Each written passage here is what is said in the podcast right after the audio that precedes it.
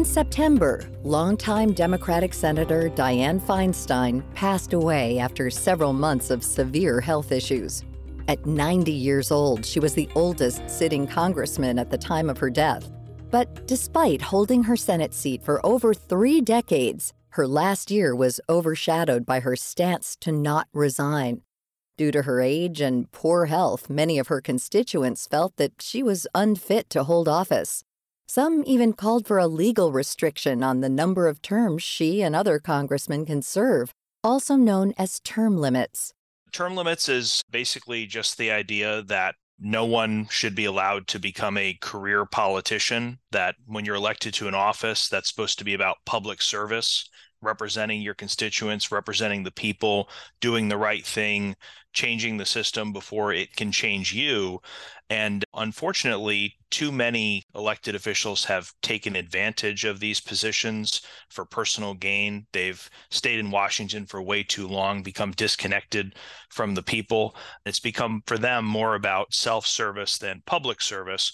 And a term limit is basically just saying, every six years or so for the House, every 12 years or so for the Senate, you need to come home. It's time for new leadership. We want fresh ideas in office. That's Nick Tomboulides, executive director of the nonprofit U.S. Term Limits. One reason he lobbies for these limits is because Congress doesn't require mental competency tests. And as reps age into their 80s and 90s, the risk multiplies for conditions like dementia and Alzheimer's. Like Feinstein, some of our country's leading politicians, like Nancy Pelosi, Chuck Grassley, and even President Joe Biden, have drawn criticism for seeking re election. But with political polarization at an all time high, many feel that it's too risky for these career politicians to step down. I think one of the bigger examples people have seen is Mitch McConnell, who has had these two what have been described as neurological events where he'll just be speaking and then he'll freeze for 30 full seconds and no one knows what's going on and he's not being forthcoming about his health situation to the public and that's also part of the problem due to the lack of term limits and just the polarization that we have in this country, holding on to these Senate seats has become so important to both parties. They're both thinking we need these long term incumbents because they always get reelected, and we don't want to risk a competitive Senate race where we might lose control and then we won't be able to appoint the judges we want and so forth. It's just become such a high stakes political game in the 2022 midterm elections, incumbents won 98% of the races. With these stats, it's no surprise that some politicians have spent decades in Congress. But implementing term limits wouldn't just address the issue of age, it could also make Congress much more effective. Members of Congress have a lot on their plates. They have these thousand page bills on very important subjects that they should be studying, they should be reading all the time and becoming experts. But unfortunately, they are so consumed with getting reelected that they don't spend most of their time actually doing their jobs. They spend most of their time trying to keep their jobs. With term limits, you would have citizen leaders, people who know that their job is to come into Washington for a very short time, get things done, have priorities, and then go home to live under the laws that they've made. One of the examples is the shot clock in basketball. When you know you only have a fixed amount of time to do something, it gives you a sense of urgency. You're not just standing around dribbling the ball, you're trying to accomplish something. That's essentially what term limits would deliver for Washington. Like Tomboulides, the majority of Americans are also in favor of term limits. Even though anything political tends to be extremely controversial these days, this idea is supported by people on both sides of the aisle. The polls show that term limits, believe it or not, is the most popular and bipartisan issue in the country. 87% of Americans favor it. A very small number are opposed. This is according to the latest Pew Research poll. And it doesn't matter age, race, gender, uh, political affiliation. Everyone is in favor of term limits except for the political elite in Washington. They're the only ones who oppose it because it's a threat to their power that they never want to give up. If so many Americans support term limits, then why don't we have them?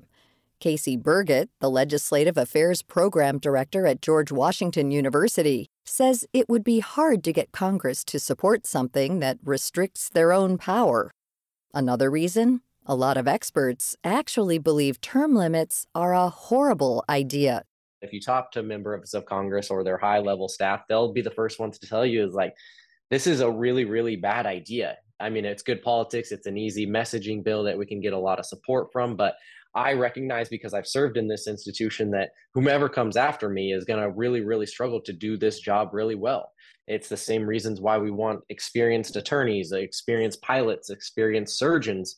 It should be no different for policymaking, which is an incredibly hard job, despite it being talked about as something that you can just go do for a couple of years and then go back to your whatever career you're doing before. It's never been that simple, and it's in an increasingly complex world, it will never be that simple. Though term limits weed out bad politicians from office, it pushes out the good ones as well.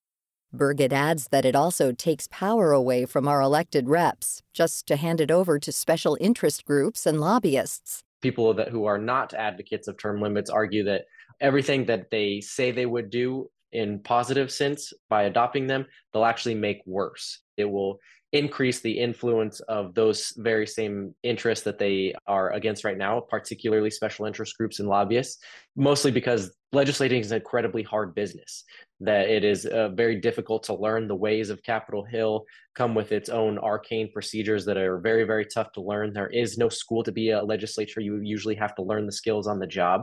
And if you don't know the answers to a lot of questions and including procedural or issue based answers, you go find someone who does.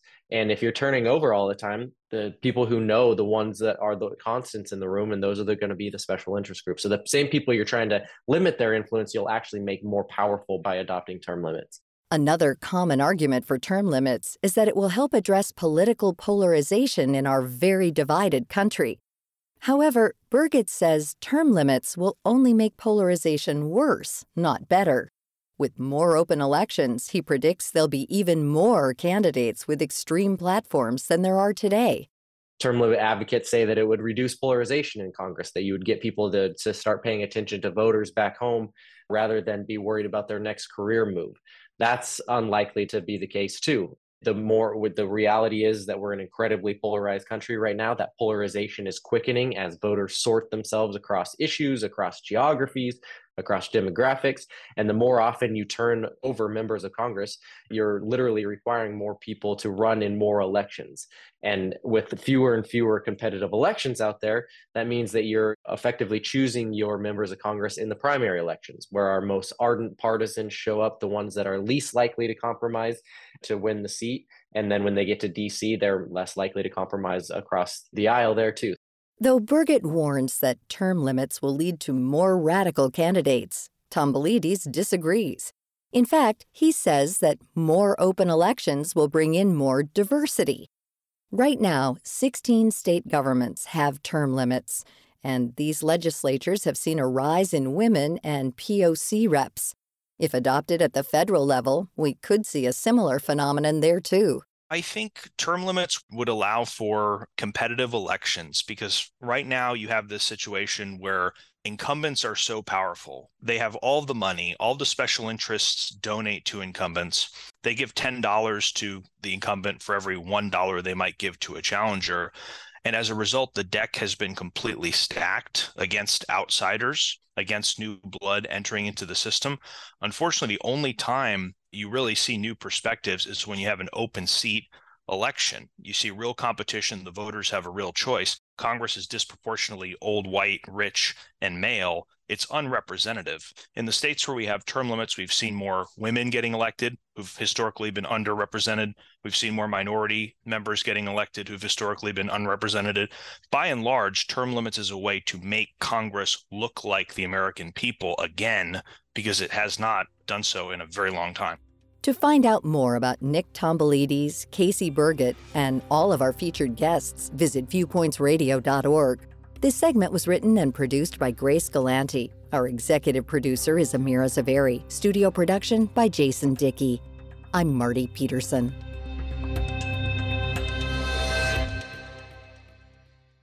Coming up next week.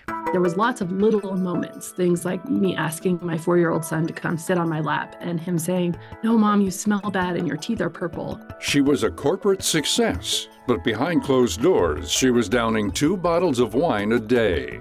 Then they push me, shove me, kick me, punch me, jab me with the American flag still attached to a flagpole. A former Capitol Police sergeant recounts the traumatic events of January 6th.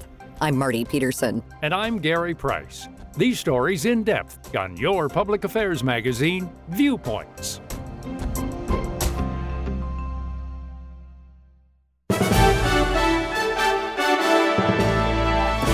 And that's Viewpoints for this week. Follow us on Twitter, Facebook, and Instagram to learn more about upcoming shows and find a library of past programs on Apple Podcasts, Google Play, and Spotify. Plus, you'll always find previous segments and more information about our guests at viewpointsradio.org. Join us again next week for another edition of Viewpoints.